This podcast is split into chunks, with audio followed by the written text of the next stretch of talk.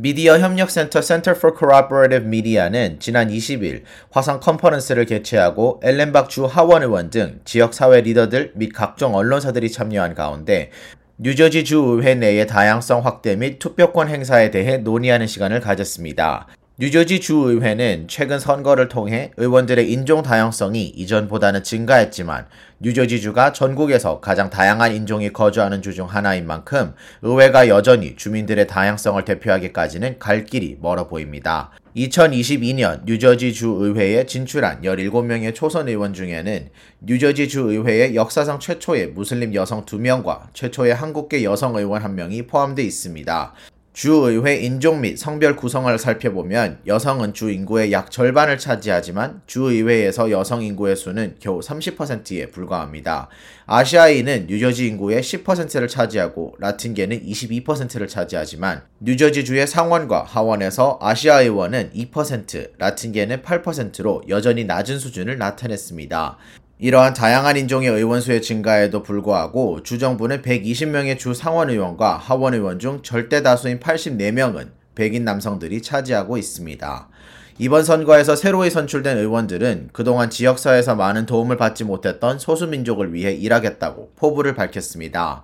한국계 엘렌박 주 하원의원은 한인 여성으로선 처음으로 뉴저지 주 하원의원에 선출되고 이러한 사례들이 동아시아 공동체를 위한 다양한 기회의 문을 열어준다며 이런 기회들을 통해 올해 처음으로 한인들이 뉴저지 주를 통해 펀딩을 받을 수 있었다고 전했습니다. That I'm the first East Asian woman. Uh, it opens the doors for um, you know various different opportunities for the East Asian community. The fact that I am Korean, they could relate.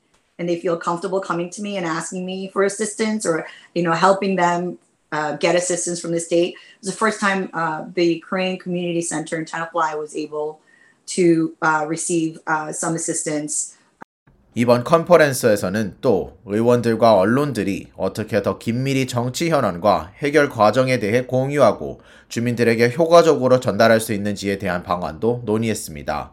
사다프 제퍼 하원 의원은 우리의 목소리를 내기 위해서는 근본적인 문제들부터 해결해야 한다면서 우리의 지역구가 몇 개가 있고 누가 대표하고 있는지 입법부는 무엇이고 어떻게 법안이 통과되는지 등의 간단한 교육이 필요하고 궁극적으로 선출직 의원들이 지역 주민들로부터 더 가깝게 느낄 수 있도록 지역구 의원들이 노력해야 한다고 말했습니다. In the sense that so many members of the public just don't even know how many districts there are, you know, what a state assembly person is, what the legislature is, how does a bill go through, how to contact someone, who to contact if you have a concern. Um, we got to make government feel closer to the public because I think the public feels like this is something that's far away, that's done by other people for other people, has nothing to do with me. 특히 이민자 커뮤니티 사이에 낮은 투표 참여와 같은 문제도 지적됐는데 작년에 승인되었던 드림 액트를 통해 많은 이민자들이 구제되어 다카 신분을 얻게 되었지만 아직도 많은 이민자들이 어려움을 겪고 있고 아직 이민자들의 수에 비례해 유권자의 수가 적은 만큼 어떤 활동들을 이어나갈지에 대한 질문에 엘렌 박주 하원 의원은 많은 다른 선출직 의원들과 함께 바이든 대통령에게 이민자 구제법에 대한 서면을 보냈으며 더욱더 이민자들을 위해 일하기 위해 노력하겠다고 발언했습니다. 이어서 뉴저지주의 한인 유권자 수만 10만 명이 넘는데 6% 미만의 유권자들이 투표한다며 유권자들의 더 많은 참여가 필요하다고 박 의원은 유권자들의 적극적인 참여를 재차 강조했습니다. Ultimately, I did send the letter with my uh, fellow colleagues uh, to President Biden about possible, you know, another amnesty. I think on a state level, we really need to push uh, our um, community to go and register and actually vote. K-Radio 김재영 기자입니다.